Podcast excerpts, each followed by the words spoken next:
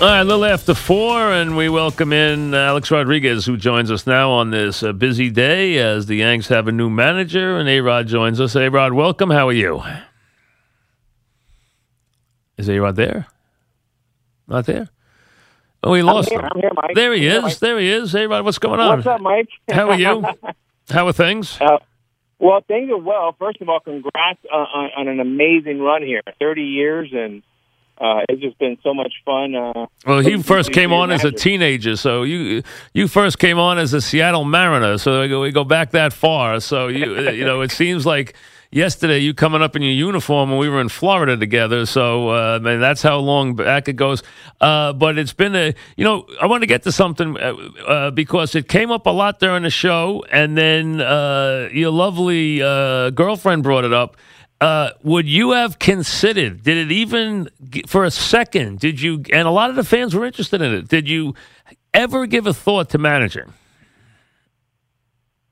I think first, I mean, she's a All right, we reconnected with Aaron. Aaron, I was saying that uh, a lot of fans brought it up. Uh, it was brought up because of something that uh, your lovely girlfriend said, and uh, a lot of fans asked about it. And I said, I don't think so, but I'll ask them. Did you uh, give any thought at all, and would you give any thought at all to becoming a manager? Well, I look.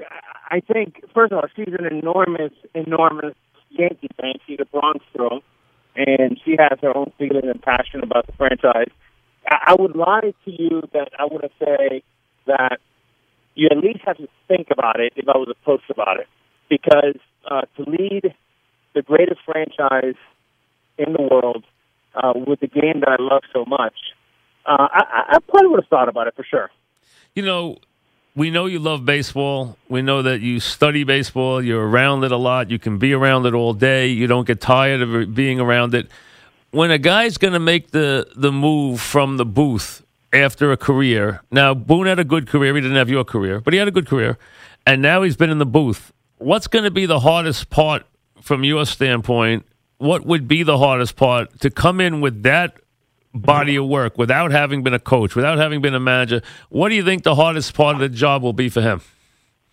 Well, first, I, think Boone is a good baseball guy, uh, tremendous pedigree, and, and a great sense of humor. All things that are very important in New York. I think, Mike, who you surround him with. I mean, if you think about a coaching staff, um, obviously you want a seasoned bench coach, someone who's had, you know, hundreds or thousands of games under the, under the belt, and uh, you know, it, it, there is some challenges, and this is a tricky job because a number one, there's is the best job, but no job in baseball requires better communicating skills, uh, the ability to handle turbulence, and the ability to have to communicate with front office, with players, and also the demands of the media. Not only are you speaking to them twice a day, but you're also having to do other requirements and other things. So it's going to be an interesting uh, ride here. So you did leave the door open. So someday, could you, even though you're involved in a million different things, you're broadcasting, you got shows on CNBC, you got shows you're in, you got shows you're producing, you got a lot of things on your plate. Could you ever see getting involved in that, in that, in that, you know, that day to day with baseball? I, Mike, the, the, the short answer right now is no. But again, I think when you talk about Yankees and pinstripes and the pursuit to number 28, I think you, you have to be all ears. Uh, uh, I sit in kind of an advisory board role with with, with Hal Steinbrenner. I think he's done a fantastic job to to put it in position uh, in 2018 to strike to strike in the international market and domestic market. And, and, and from a balance sheet, things are looking really good and, and good in the future. So I, I would always say I am open ears with the Yankees fall at any role. What's the what are the things that S- Sanchez and Judge have to worry about? Having been a young slugger and a young star yourself, what's the things they have to worry about with the early success they've had? Well, I think that the one thing you always worry about when a star player has uh, a breakthrough year like the way Aaron Judge had it is, is a sophomore slump. And, and that's a real thing. And the reason why is if you think about what every uh, pitching coach out there, 11 pitchers and 29 of the stars are thinking about is Aaron Judge and how do you get this guy out? And everybody has uh, an bad, and everybody's getting the good, the bad, and the ugly. And I think come April, uh, every pitch is going to be earned. Uh, and it's just such thing you're not going to be able to sneak up for those 60 days and get a quick 15 or 18 home runs on the board. From opening day, he may get a 3-0 breaking ball in the dirt, and he may have to concede and say, "I'm going to walk 200 times," and that sometimes is, is very challenging for a young for a young hitter.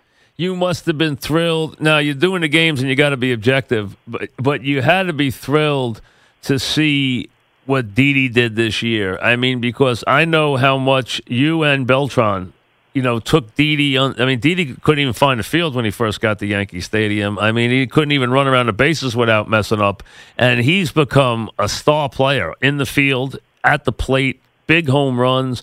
I mean, the sky's the limit now for him. You got to be thrilled with uh, having had, and I know you were a big part of that, as was Beltran. You guys kind of took him under your wing and kind of straightened him out, but you have to be thrilled with what he accomplished this year. You're right, Michael. I, I am thrilled, and it's just been I mean, the hardest thing is to work for Fox and be objective. We're talking about, you know, players that, that you enjoy watching. You see them grow up. Um, but, but he's become, right in front of our eyes, uh, a, a prime-time player and, and arguably one of the 10 most valuable pieces to any franchise simply because his ability to play sides of the ball, very athletic. Most people don't know he's six foot three. Uh, you know, he looks like like like a wide receiver in the NFL, and you know, excellent defender, and now he's hitting the ball out of the park as well. And something I love, the ability to put the ball in play consistently, which plays very well in October. Yeah, I mean, he hit some big home runs this year. I mean, you know, the, the, the home run against Minnesota, go down the line. I mean, he had so many big games uh, for a guy who really struggled and had to replace Derek Jeter. I mean, he really did a great job, and I was surprised this year how big an influence we heard Beltran was. I always thought of Beltran as being this really quiet guy, and all you keep hearing is how much young players really took to Beltran and how big an influence he was on these guys. Carlos is uh, an incredible hitting mind, and, and he, he can sit there.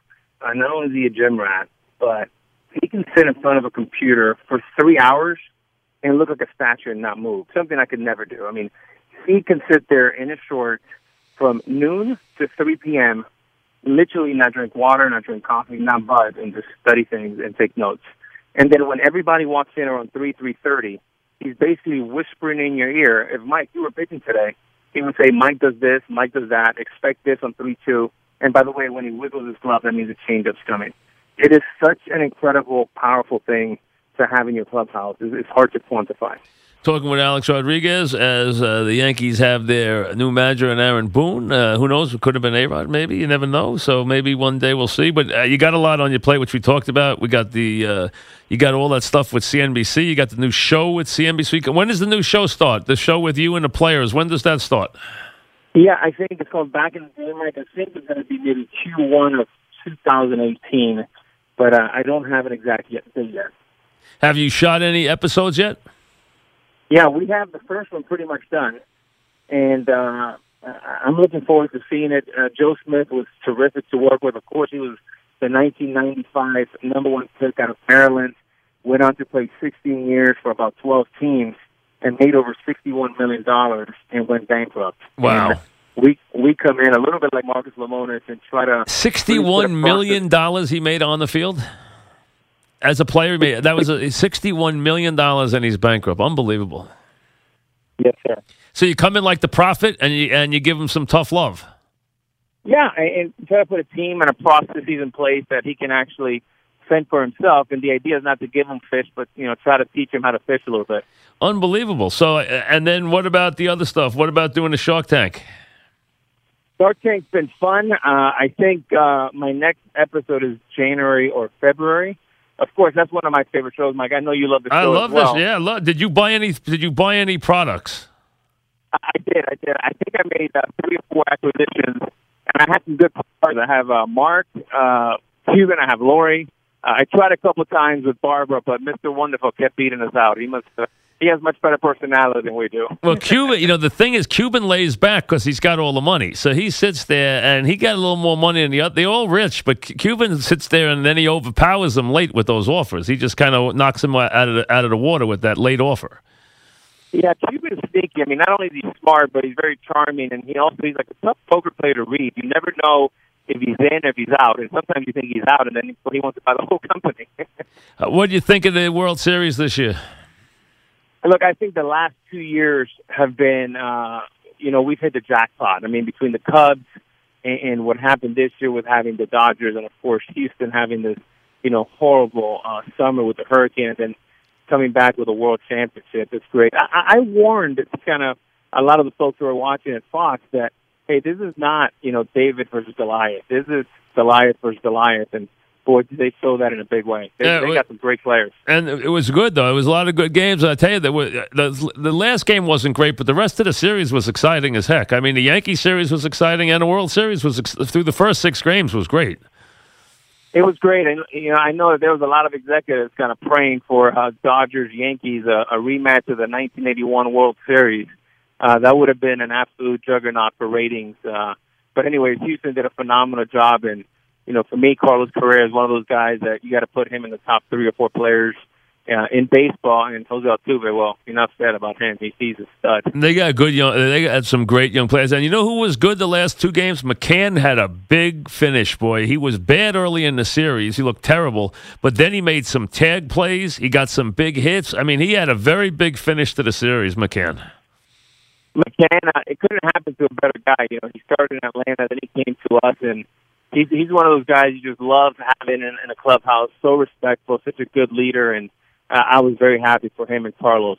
So what else is going on? What else is on uh, horizon? Anything interesting? Anything you got? Anything else you want to tell us about?